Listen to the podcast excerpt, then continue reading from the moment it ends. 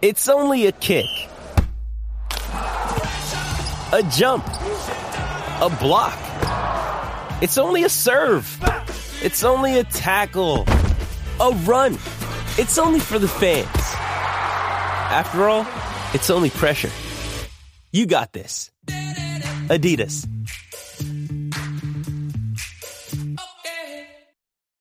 This episode is brought to you by Shopify. Whether you're selling a little or a lot, Shopify helps you do your thing, however you cha-ching. From the launch your online shop stage, all the way to the we just hit a million orders stage. No matter what stage you're in, Shopify's there to help you grow. Sign up for a $1 per month trial period at shopify.com slash special offer, all lowercase.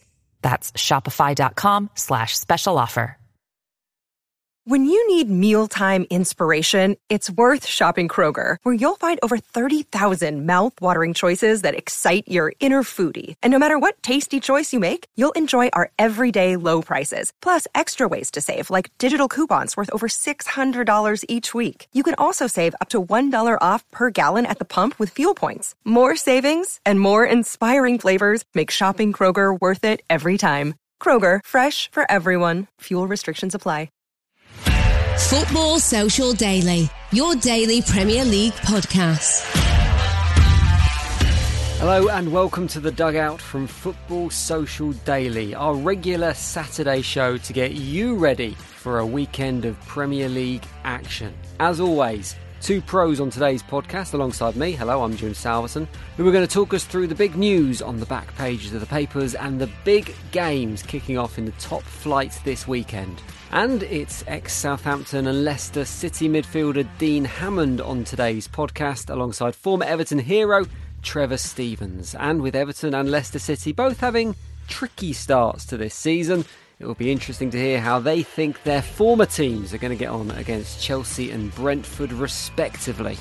We've also picked a few other games to chat about, including the high pressure game between Aston Villa and West Ham. Both Steven Gerrard and David Moyes looking for their first wins of the season. And we'll talk about misfiring Liverpool as well. Plus, I want to get the gents' views on what it's really like in the dressing room for professional players during the transfer silly season. So, let's do this.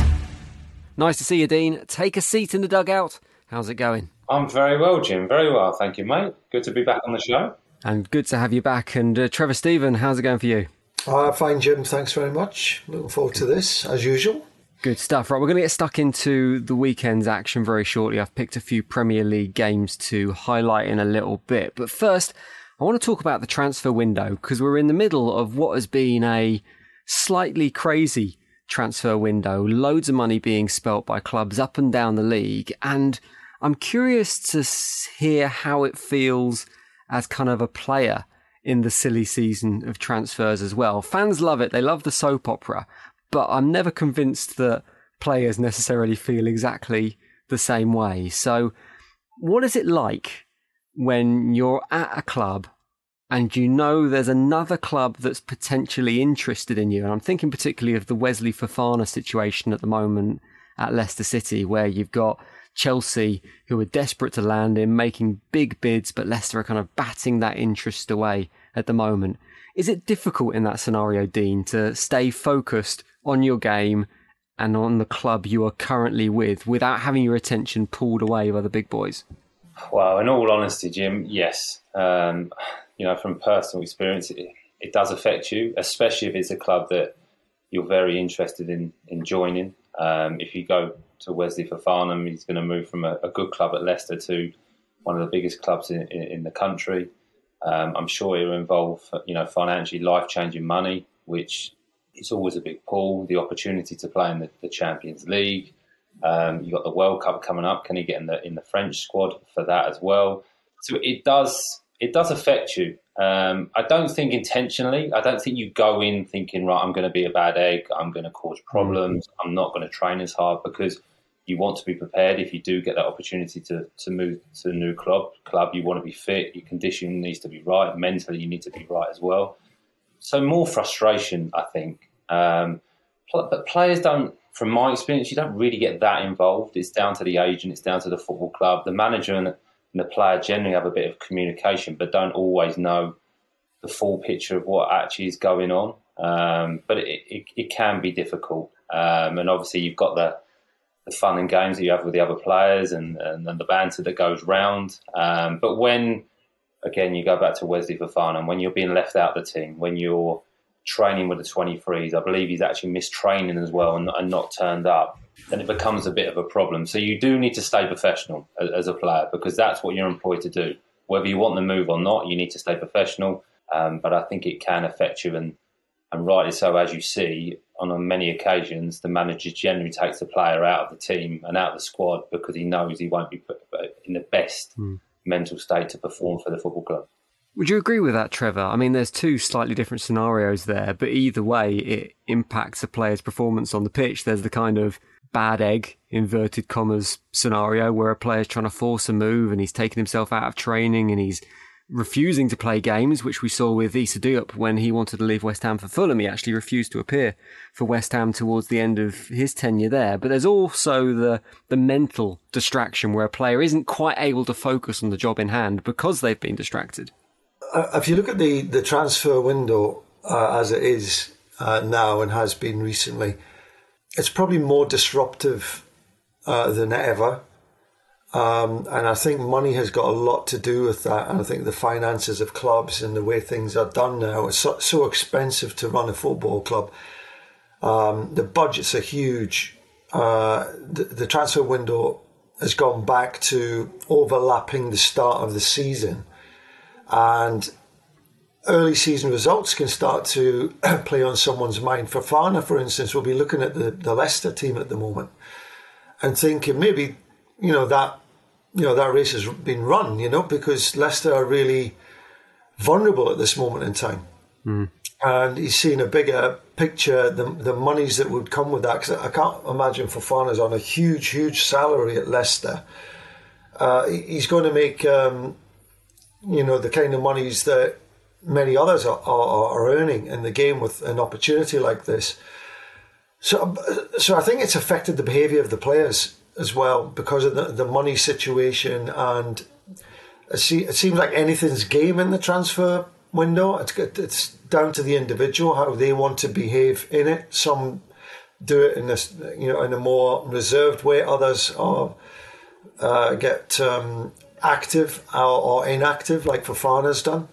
And the same thing with Anthony Gordon, I think, across in uh, uh, at Everton. The same kind of scenario, pictures building, and it's getting messy and messier by the day. Uh, and, and of course, the knock on effect for a football club selling a player is that they have to replace. Mm. Uh, so it can get quite a brutal atmosphere. Uh, so I, th- I, think it's um, it's a tough time. I think if you ask any Premier League manager now. They just want to get this transfer window over with and deal with the players that they've got. And you've got to feel a bit of sympathy as well for the managers because they've planned their pre-season generally on on what they envisage is going to be their squad, and then these ridiculous, um, sizable, humongous offers come in for players who who are, are barely done very much in their careers, and and there's a there's a gamble there to to to play. And you know, who, who's who's to know if Fofana is going to go to the levels mm. that everyone thinks he can? Who's to know that Anthony Gordon is going to go to the levels that uh, Chelsea kind of are anticipating? It's a mess, man. It's a it's a mess. but you know, putting all of that aside, I wish I was playing now, though. you know, you know just give me a few weeks at it. You know, that's all. I'd, I'd settle for that. But yeah, it is a turbulent, disruptive period of the year. Are you an advocate for the transfer window closing before the season starts, Trevor, in that case? I guess there's there's twofold here. One, a manager knows exactly what he's got to deal with before a season starts, which seems logical. And two, you kind of mentioned the distraction the window can have.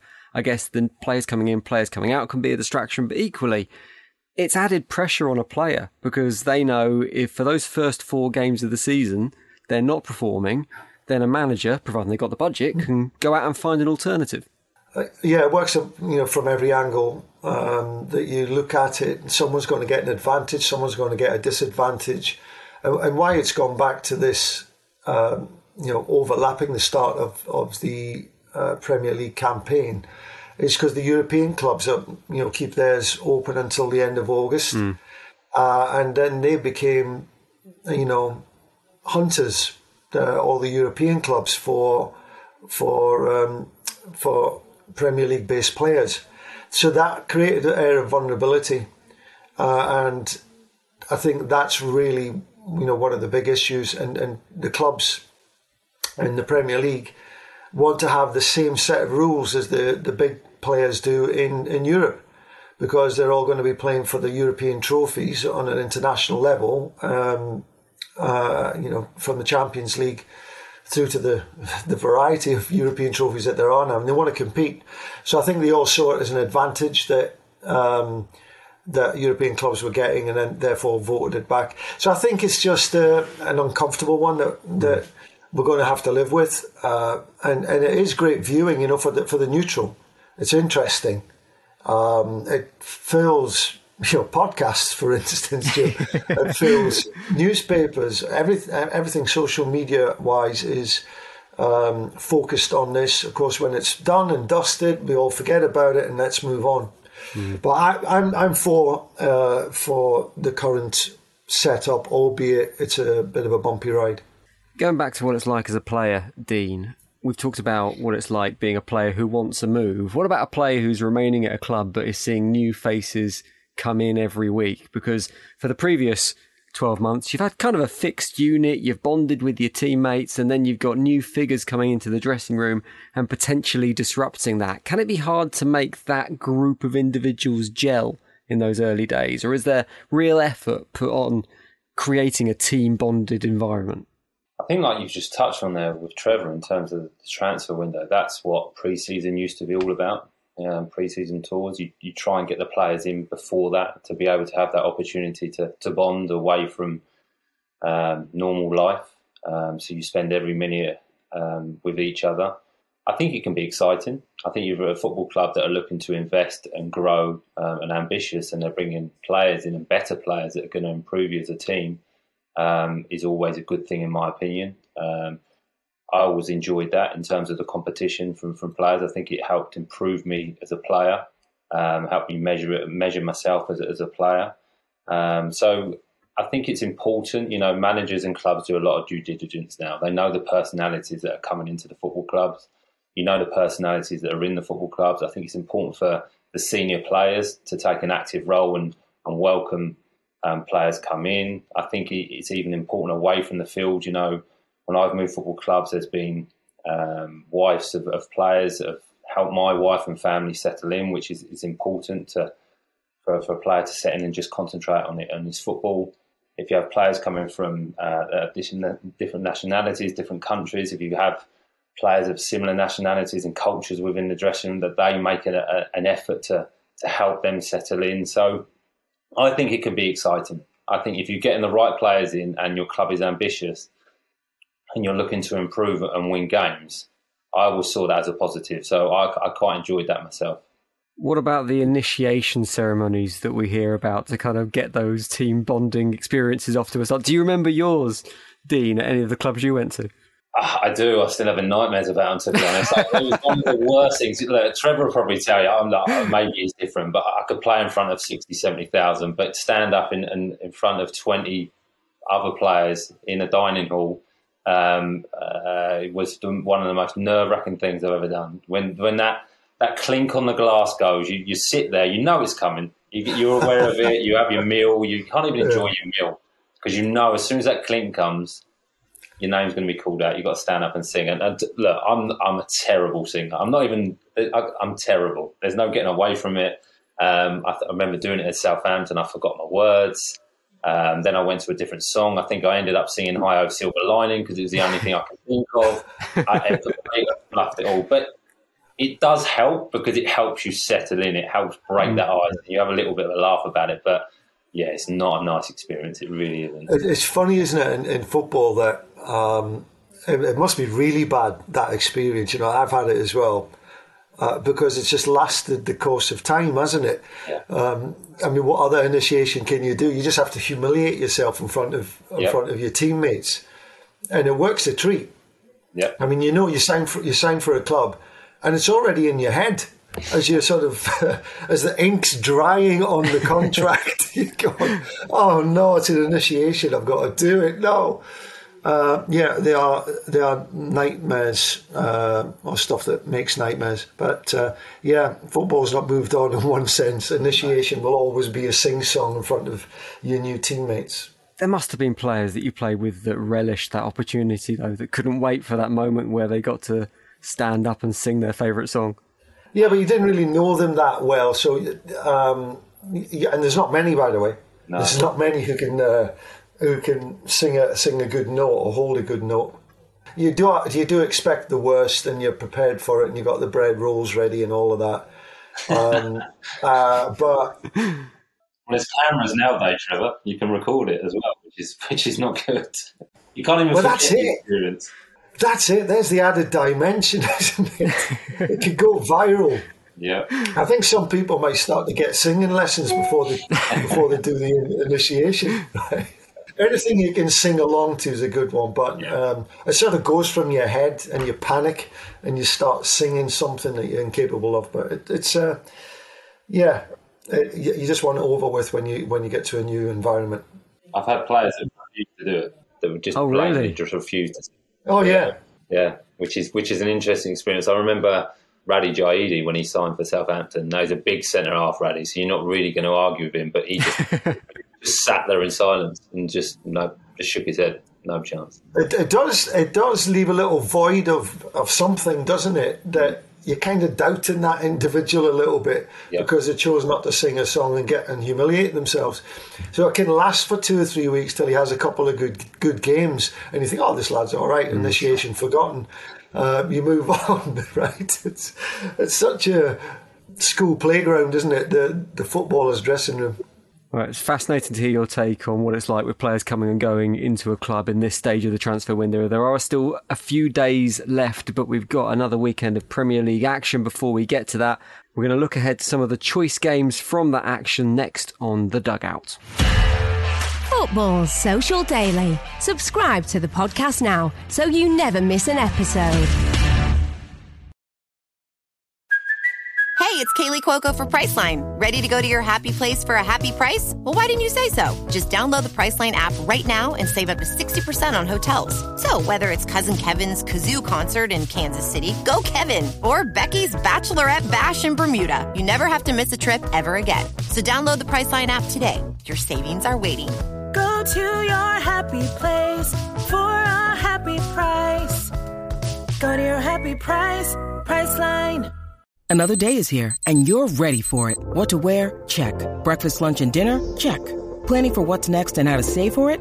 That's where Bank of America can help. For your financial to-dos, Bank of America has experts ready to help get you closer to your goals. Get started at one of our local financial centers or 24-7 in our mobile banking app. Find a location near you at bankofamerica.com slash talk to us. What would you like the power to do? Mobile banking requires downloading the app and is only available for select devices. Message and data rates may apply. Bank of America and a member FDIC.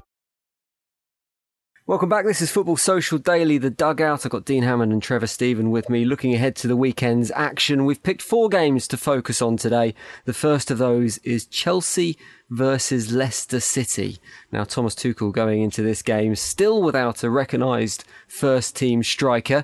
We saw it work for Manchester City last year, Dean, but can Chelsea manage for the whole of the season without that recognised target man if they do fail to get a deal over the line before the window closes? I think they can manage, Jim, um, but I don't think they'll be as successful as, as they want to be. I think that was the, the reason for signing Lukaku um, and obviously that has that has not worked out. Um, I think it's the missing piece for them to be able to challenge Liverpool and, and, Man City. Whether they can get close and, and, overtake them, I'm not sure. I think there's still a gap there, but I think it is a missing piece. If you if you just even look at um, the, the, the Tottenham game this season, you know, I thought Chelsea played very, very well. It was a brilliant game of football, but they need someone to finish off chances. They need someone to to find them a goal from from nowhere. Mm. Um, and I think it's it's missing. It's missing for Chelsea. So they they can manage, but Chelsea are not a club that want to manage. They've got new ownership. They're, the players they've signed already. You look at Sterling. That's that's a big name signing. Um, they want to they want to make a statement.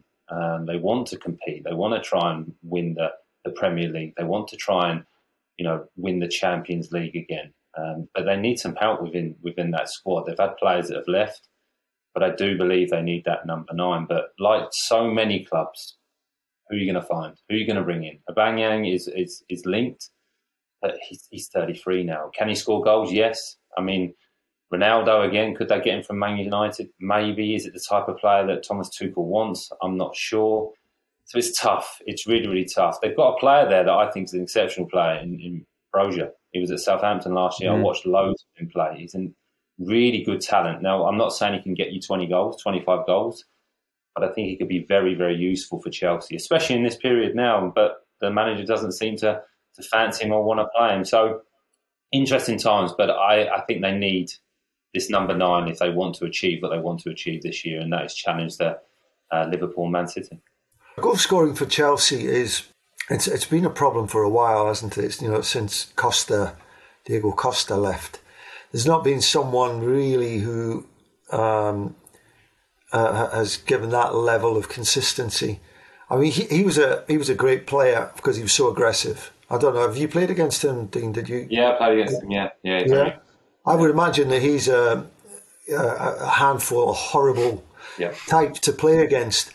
You know, whereas they haven't filled that right? And the sort of conversation is going towards can, can, they, can they find another one like that who will get you the 20, 20 plus, uh, and also add to the way that the team plays. The problem with Lukaku was, was he couldn't add anything in the game, anything in the game. He wasn't physical. He needed opportunity and chance and clear chances, you know, generally, um, you know, to, to get the tally that, that, that was required, and it never happened. So it's a tough one uh, for for Chelsea. If, if Aubameyang, Aubameyang comes back, there's a there's a lot of distractions with that signing, though, isn't there? There's the mm. Arsenal hangover. There's there's his his age, as you as you mentioned, um, and does he fit?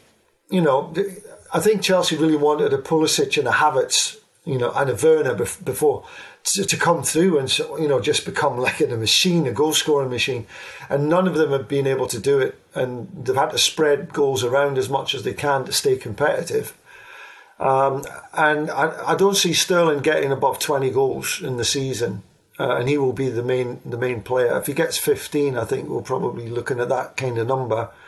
But that's not enough if you're going to try and get um, the league title. No. So it's a very, it's a conundrum. Uh, I'm not quite sure which way it's going to go.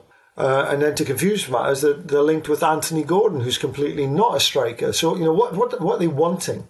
I'm not I'm not sure that that's clear. Uh, you know, only time will tell. Uh, but at Chelsea, at Chelsea, they can always surprise you and go in there and do something exceptional. They've got the funds to do it, uh, and um, you know, continue their rebuild. I just think the the foundations of Chelsea have been shaken a little mm. bit from last season having to uh, to ride the storm of uh, uh Abramovich leaving, uh, and they've had to come a long way in a short period of time with new people.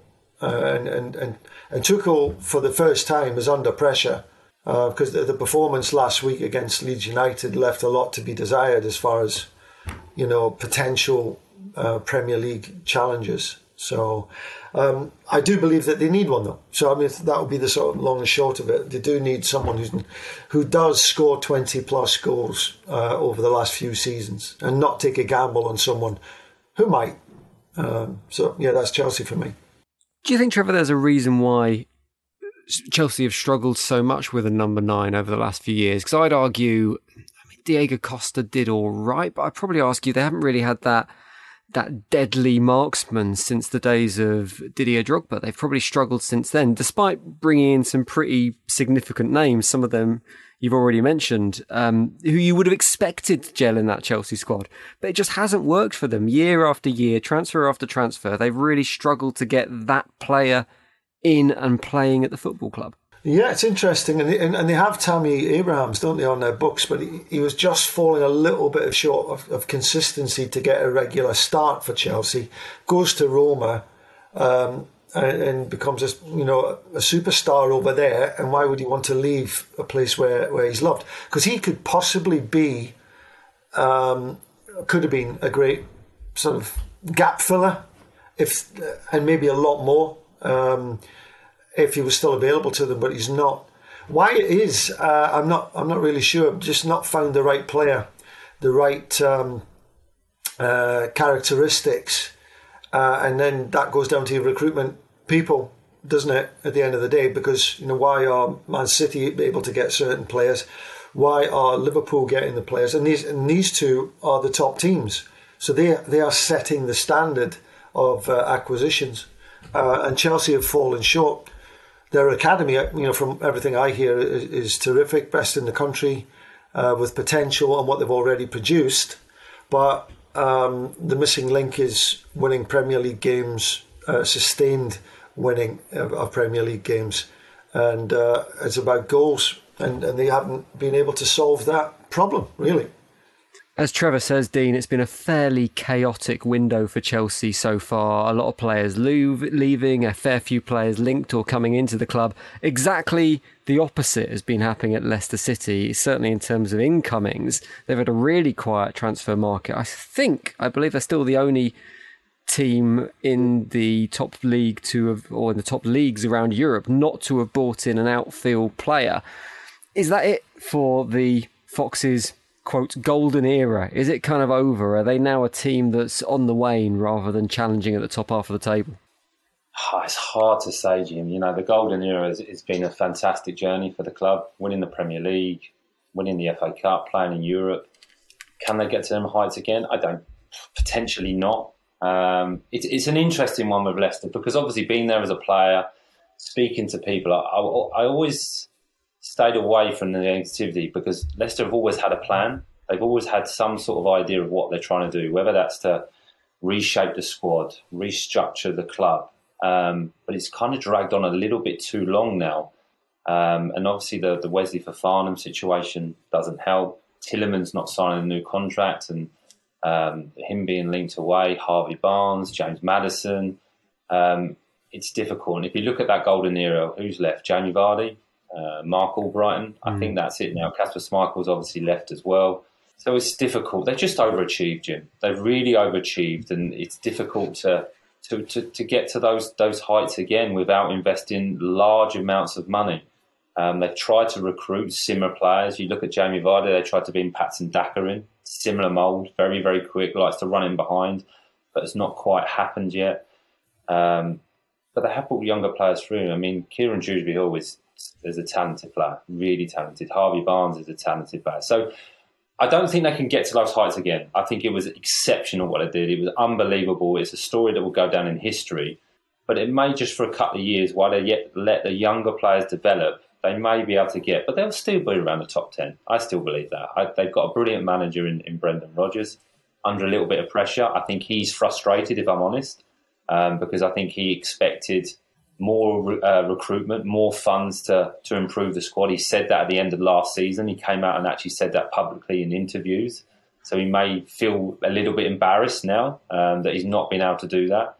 And like we've just said, they're leaving it a little bit late. Even if they do get 100 million and 90 million for those two players, it's very difficult then to go mm. and bring other players in in such a short period of time. So I think golden era, Will they win the Premier League again? I don't think so, but they're still a big club in the Premier League, and, and, and that's fantastic because Leicester traditionally is not one of the biggest clubs in in, in England.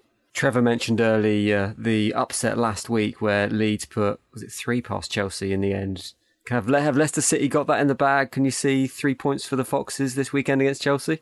Uh, no, I, I can't. Uh, I can't see that at all. I think Chelsea will bounce back. Um, you know, to be fair to them, they had one or two really good chances. Sterling had a, a, really good chance as well early in the game against Leeds, but they didn't take them and and uh, and didn't really turn up beyond that in the game. But I, I think Chelsea will get get the result. Leicester, um, the fans need to buy into this sort of you know. Um, lack of activity. Uh, it's very self-evident. It's very obvious that money's a problem, isn't it? but nobody's mm. really seeing it at, at Leicester, um, and the fans uh, e- even in, in, winning teams, like to see fresh blood. That's just the way it is because all the other teams are seeing new players coming into into the football clubs, and unless there are, uh, you know, just throwing the anchor overboard and saying, right, we're going to try and float this out. Um, and you know that the fans have to stick with Brendan for this, and you know, fair enough. If it's a good business practice to stop spending money because they've spent it on the training ground and they've done this, that, and the other, um, and may feel a, a little bit stretched uh, now and don't want to make the situation any worse, the fans need to need to know that. Um, and and to stick by them and, and wait for wait for the time to pass and, and the money's to come back in. So I don't expect them to be in any trouble. As uh, Dean, you said, uh, you know, Brendan is a as a manager. I think he's well admired throughout the game, and he has proven his his, his uh, qualities. Uh, so I think it's just a case of let's see how this season goes. They can revisit in January, of course, get something in if if it's needed biggest challenge for them is um, is, holding on to their players at this stage. Uh, but a tough one, a tough one because um, I fancy the Chelsea the Chelsea rebound this weekend.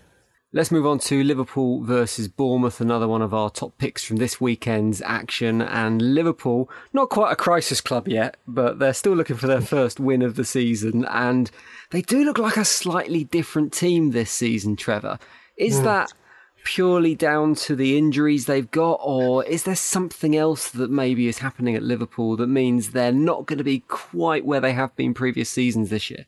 Mm, there's, there's, there's going to be several factors uh, in this, know, and you don't need to be far off your best to be um, to be beaten in the Premier League. I think that's that's why we've got the best league in the world because if um, if, a, if a, a, superior team on paper doesn't turn up um, physically in the right attitude, literally any team in the Premier League could beat them you know, on any given day, which is exciting for us all. But uh, Liverpool, you know, and Man, Sadio Mane, right, it, it, seems to have had more of a the leaving or the departure of him seems to have more of an impact than I thought it would, just in the way that they do uh, play in the in the last third, because um, he was a jack in the box. Didn't know quite know what he was going to do, where he was going to be, but he was certainly going to score goals and get on the end of things. Because um, I've always felt that Mane was more uh, had more variety to his play than Salah, because Salah kind of re- did things and repeated them, and he repeated them to such a high standard. Whereas Mane was always scratching around looking for his goals uh, and, and, and hunted them out, kind of thing. So I think there might have been more of a, it's more of a loss than, than even Jurgen Klopp would have would have uh, anticipated. However, he has bought great greatly and, in, in Nunez. I think everyone who's seen him likes him and, and can't wait to see what that looks like in six months' time. Uh, but you know, if you get sent off in, in the Premier League like mm. you did, um, you know that's uh, that's no good to the player. He won't do it again. I'm sure. Hopefully, he won't do that again because it's costly and going to Old Trafford and not having him, I think, was a, was a serious blow. Then you look at the the ages of Milner and the ages of Henderson and other players who might have just been there a tiny bit too long. Um, but I'm, I'm, there to be proven wrong with that, you know. Mm. But it's just what I've seen in the early stages is that um, it, it's sometimes difficult to get up to rhythm uh, in in the in the Premier League. You know, after uh, you know a pretty positive, generally positive pre-season. But Liverpool are Liverpool. They've got a brilliant manager, one that I rate as good as anyone, um, and uh, the club have got fantastic ambition.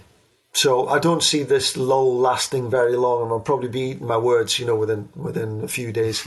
um, but I still expect Liverpool to be vying with Man City for the for the league title having been one of the best defenders or heralded as the best defender in the world for a while, Dean, Virgil van Dijk's season so far has come under some criticism. He was responsible for one of the goals against Fulham on the opening day. His defending for the second Manchester United goal last weekend at Old Trafford became a meme on the internet and was doing the rounds for the, the following week afterwards do you bounce you back him to bounce back and be the force he's always been, or will his confidence have taken a knock over the last three games start of the season? Well, he's human, Jim. So you know, he, like any player, he's going to have dips in form during his career. He's a world class defender, if not one of the, if not the best defender in the world. He has every attribute. Um, and he started the season quite slow. But I feel a little bit sorry for him because if you look at the three games played so far and the way Liverpool play, he's had a different partner every time. The game against Fulham, he played with Matip, uh. Uh, then he played with um, Phillips against Palace, and then Gomez, uh, United, and, and Liverpool play such a high line. If you get that that line wrong, and you're not in um, with your partner, um, then you can get caught out. There can be gaps. And also, I think he's the form of uh, Fabinho in midfield or not playing to have that protection uh, that's hurt them. Thiago, they've not had in midfield who holds on to possession of the football. So Liverpool have the ball for longer periods of time to the possession. So there's been a little bit more turnover of the of the ball in midfield, which means Liverpool have been spread. So he's been in one-on-one situations. Perfect example: Crystal Palace goal, Zaha's goal. Um, they just cut through Liverpool. Um, it was a brilliant goal, but Liverpool were, were well. Van Dijk was isolated, so I think his form has dipped. But I think there's been reasons. But he will come back strong. He really will. You know, you saw how he reacted from his injury, uh, how he recovered from that, and got back to, to his best form. Um, he's just having a little bit of dip, and when you're a top top player and you perform so well all the time, and you're an eight out of ten, when you drop just a little bit below that, it gets noticed and he gets talked about. And I think that's the situation with him. And obviously, Liverpool having a, a slow start has not helped. Um, but he is a top class defender. He really, really, he has everything. Um, and when he gets back to form and he's playing well and at the top of his game, Liverpool will win games because they keep a lot of clean sheets. So he has been below what you'd expect for him. But I think there's actually been reasons that have uh, affected that. Trevor called the first game, Dean, so I'll let you call the second. Liverpool versus Bournemouth. Bournemouth, the team that many people have backed to go straight back down to the Championship this season. Can they do anything against Liverpool to potentially retain that Premier League status? It's going to be tough for them because, a bit like Chelsea, I think there's going to be a reaction from Liverpool. Um, it's obviously at, at Anfield. Um, Liverpool very, very strong at home. Um, difficult for Bournemouth. Had a brilliant win first game of the season against Aston Villa, but then came up against Man City and then Arsenal and then and then Liverpool. So some difficult fixtures for them in a row. Um, and they're a team that are a young team. They're learning. Scott Parker, I like as a manager, loved him as a player, um, and I think he's doing a good job there. But I think this will be difficult for for Bournemouth at Anfield, and just because I, th- I, expect a real reaction from from Liverpool playing with that high intensity, they will get after Bournemouth, um, and there are other points to prove. So I can only really see a Liverpool win, unfortunately. Two more games to look at on the dugout today. We're going to look at Brentford versus Everton and Aston Villa versus West Ham next. Football Social Daily. Find more great sport at sport-social.co.uk. Mother's Day is around the corner. Find the perfect gift for the mom in your life with a stunning piece of jewelry from Blue Nile. From timeless pearls to dazzling gemstones, Blue Nile has something she'll adore. Need it fast? Most items can ship overnight. Plus, enjoy guaranteed free shipping and returns. Don't miss our special Mother's Day deals. Save big on the season's most beautiful trends. For a limited time, get up to 50% off by going to Bluenile.com. That's Bluenile.com. With threats to our nation waiting around every corner, adaptability is more important than ever. When conditions change without notice, quick strategic thinking is crucial. And with obstacles consistently impending, determination is essential in overcoming them. It's this willingness, decisiveness, and resilience that sets Marines apart. With our fighting spirit, we don't just fight battles, we win them. Marines are the constant our nation counts on to fight the unknown. And through adaptable problem solving, we do just that. Learn more at marines.com. Welcome back to the final bit of the dugout from Football Social Daily. Dean Hammond, Trevor Steven, looking ahead to the weekend's action. We're going to do Brentford versus Everton next. And it's been a bit of a mixed bag for Brentford so far this season. A win, a loss, and a draw. The win, of course, came as a 4 0 thrashing of Manchester United. I've been impressed with Everton, even in their loss, actually, Trevor. But how do they find that form, the one that beat Manchester United? How does that team step onto the pitch week in, week out? Um, I, I think go back. You, are you're impressed with their form. Uh, I'm not. I'm not impressed really. If I'm honest. Uh, I'll tell you what impresses me about them. It's not maybe not their form because, like I said, the results haven't been great. What I've been impressed about is the is the fight that they've shown on the pitch in every single game, which I think when you're a team like Brentford, that's kind of what you need to do because maybe you haven't got quite the uh, and the word quality is a little bit lazy in terms of describing yeah. the ability of a football team, but they haven't got quite the quality of the teams around them. So they need to show a little yeah. bit more fight than maybe the opposition. Yeah, I agree. I agree with that, uh, and that's a sort of um, a sort of continuation of how they ended last season, where everybody, you know, went up a gear to to get themselves out of the predicament of relegation, um, and the fans were very much part of that. Uh, so new season, new optimism. Uh, but of course, they lose Richarlison and have Calvert Lewin injured. Um, uh, but as a team, high high energy. I just look at it. I'm, I do not actually know what it is yet as a team. Um, it, it, looks as if it's all a bit off the cuff, and uh, that energy that they've got a lot sort of disguises a lot for me at this moment in time. So I need to see another two or three games to see what this is. I really like the look of Onana, who they've brought in. Um, he, he, looks athletic, he looks brave, he looks courageous. And I think Everton players over the last year, maybe a bit longer, have lost a bit of courage to play. Um, at at, uh, at Goodison, you know, following COVID, getting back into the stadium. Some have not adapted to it, and some are, not, are just not capable of de- dealing with that demanding crowd that Everton fans can be sometimes. Uh, and and a lot of change of manager. You know, there's a whole lot of things that Everton have had to uh, to try and um, sort of manoeuvre into into uh, you know getting the club to move forward. Big week for them, no doubt, as far as Anthony Gordon is concerned, because he is the shining light but he's so inexperienced. You know, he's not a great decision maker with the ball yet. Uh, he has got pace. He catches the eye. He's tall. He's blonde head, um, and he's uh, uh, he's hyperactive on the football field. But maybe that sort of leads into the off the cuff kind of football that Everton are playing. Um, and I think that might win you some games, but it's going to lose you some games as well. This particular game, um, I think Everton you know, need to go and put a really good performance in. Uh, they were taking a lot, actually, beating Fleetwood the other night because um, a win's a win is a win. Uh, and it all adds to that little mm. bit of, of uh, self-esteem for, for the players within the within the group within the dressing room. So I'm um, I'm I'm kind of open as to where this Everton season is going to go. Uh, going to Brentford on their home territory is uh, is a challenge for anyone. Tight ground.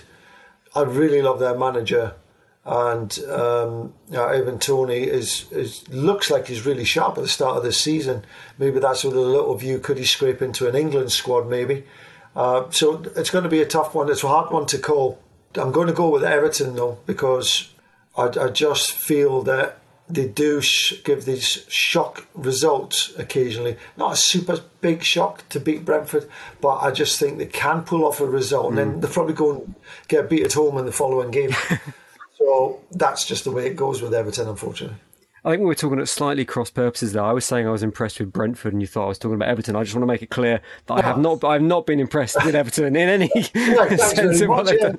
that would be very generous. Um, I was um, doubting your judgment there, Jim. Really was. Uh, but what's your view on Everton, Dean? Because they seem to have been, and I've used the term crisis already. I'm going to use it again. They seem to have been in crisis for about three years now, and they don't seem to be learning from their mistakes. It's been different managers, there's been different playing personnel, but they seem to be making the same questionable choices in the transfer market again and again. For a start, they're paying big money for unproven players.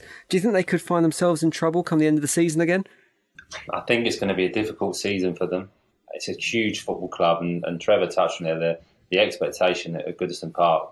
You either can handle it as a player or you can't look, I think Frank Lampard did a job at the coming end of the season. I like Frank. Obviously, loved him as a player. I think he'll do well as, as, a manager, and I think given time and given the resources, I think he can do a good job. Whether he'll be given that time, I'm, I'm not sure, but they expect results there. Um, but they're they've got okay Premier League team. There's no superstars there that you'd expect. Losing Richarlison is, is tough because he's such a catalyst of how they wanted to play when they were at their best. That high energy, that that leading from the front, trying to get a goal. Um, frustrating at times, but was a brilliant player. Um, Gordon leaving, it looks like he potentially could go into Chelsea. is is tough. I think that's good business for Everton. I, I do if they can get that money back in. But again, can they use that money? I think there's, you know, they have to ask permission maybe to even sign players at the moment. There's the financial fair play situation at the football club, which which makes it difficult. Um, I think Conor Coady is a good signing. I think Tarkowski is a good signing. I think for where Everton are at at the moment, in terms of re-establishing themselves and trying to just get into the middle part of the of the Premier League again, I think that's the aims. I know that sounds a little bit unexciting, a little bit lack of ambition, but you know they could have got relegated last year, and they're missing a goal scorer. They really are. Now, if if Gordon goes to Chelsea, I think there's an opportunity where if you was Frank Lampard with your Chelsea connections, could you get Conor Gallagher in? Could you get mm. Broja in potentially? You know, there's two good players there that are going to improve Everton and give them more of a goal threat, which they really need. You can't win games unless you score goals. I know that sounds silly. You can draw games, you can get a nil-nil.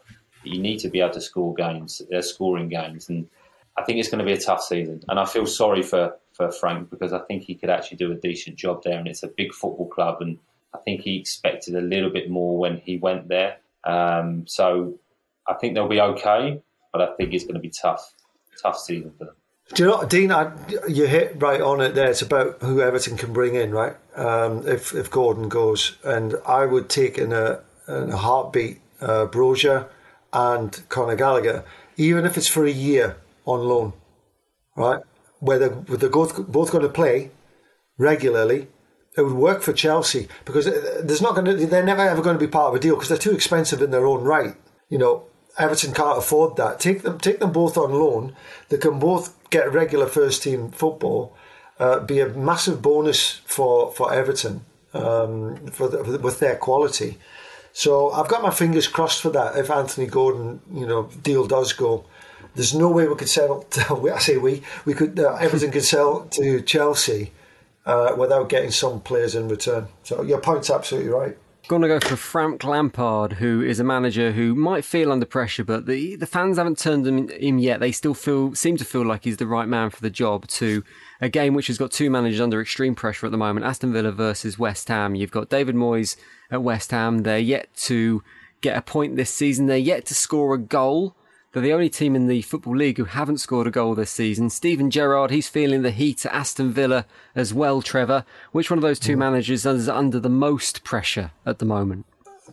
I think because David Moyes ha- has, um, you know, taken West Ham to where they went last last season, uh, to the levels that they had, European qualification, etc., etc he he's got some sort of uh, brownie points there in the bag. I think with Steven Gerrard, it, it's maybe a little bit more fragile with with the Villa support. Uh, I think I'm surprised at both having the early struggles that, that they have had. I think Villa have got a really good squad. I think uh, West Ham have made a couple of buys, but we've not really seen much of the, those players as yet. I, am interested to see what the Scamacca, Scamacca, Scamacca, whatever he's called, uh, what what he can bring uh, because there's too much uh, pressure on Antonio up front. Mm. They're just too there's too much, and and West Ham look a little bit predictable at this moment in time. It's like the same as last year, but not so good. Uh, Jarrod Bowen's not hit, hit his uh, hit the straps yet as well. So the manager at the end of the day takes, takes the brunt, but it's it's down to your players and, and, and getting performance um, from them as much as as early in the season as you possibly can. And I think there's inconsistency in both camps, and I, but I think they will both ride the waves uh, over the next few weeks, and, and, we'll be looking at a different picture within within the month. Um, I think there's quality in, in both squads. They just need to keep their confidence, keep their belief, and I'm sure the two of them are going to you know rise up the table very quickly. Trevor mentions there, Dean Scamacca, the new striker at West Ham. We've only seen him in fleeting moments for West Ham so far. Same with Maxwell Cornet since he came in. David Moyes seems really hesitant to blood his new signings. And we've seen it from David Moyes before. He did a similar thing with Jarrod Bowen when he came, came to the club. If you're a player at a football club, particularly a new player, and you're sitting on the bench and you're watching your team losing week in, week out, but you're not getting your opportunity, that must be hugely frustrating. Yeah, it, it is frustrating. I think there's some. I think there's a new player coming into West Ham, three games in, with the season they've had last year, the season they had before. You would expect David Moyes to be loyal to his to his players um, and his squad. I think now you'll see that there will be a change. Um, but as a player sitting on the bench coming in, the only the easiest way to settle in as a player into a dressing room into a new club is to play because to prove mm. yourself to the players, um, it's the easiest way to settle in. Um, and then players will be chomping at the bit to, to make an impression, especially with the, the team losing, especially the team not scoring, both attacking players. Um, I, I, saw quite a bit of Cornet last year for, for Burnley. Impressive player, scored some wonderful goals. Has that spark that that Trevor touched on there. They look at they're, they're missing that little bit of a, a spark there. They, they seem a little bit um, predictable, um, and, and he has that. He will shoot from thirty yards. He will take a few players on. So I can see a change happening, but it is frustrating coming into a new club because you want to make an impression straight away um, to the manager, to the players, to the fans uh, as well, and it will help you settle. So I think David Moyes has just been loyal to that squad, to those players. Um, because of what they have achieved, and rightly so. Sometimes I think you deserve that as a player, but now no goals in, in three games, um, three defeats. Um, I think you'll see the two players coming in now just to freshen it up. Wrap up today's podcast with a prediction for me, Trevor, on this one. Aston Villa and West Ham, both desperate for a win. Are either of them going to get it? Um, I'm gonna gonna go with Villa home advantage. Ooh, obviously, obviously, don't know I don't know what their team selection will be, but I think you know Ollie Watkins. I like Ramsey. Uh, Danny Ings can get get goals, um, and there is a bit of pressure mounting. Uh, I just feel that that Villa will you know take care of business. I think in this this particular game, which of course will heap pressure on on David Moyes, but you know that's the name of the game, isn't it?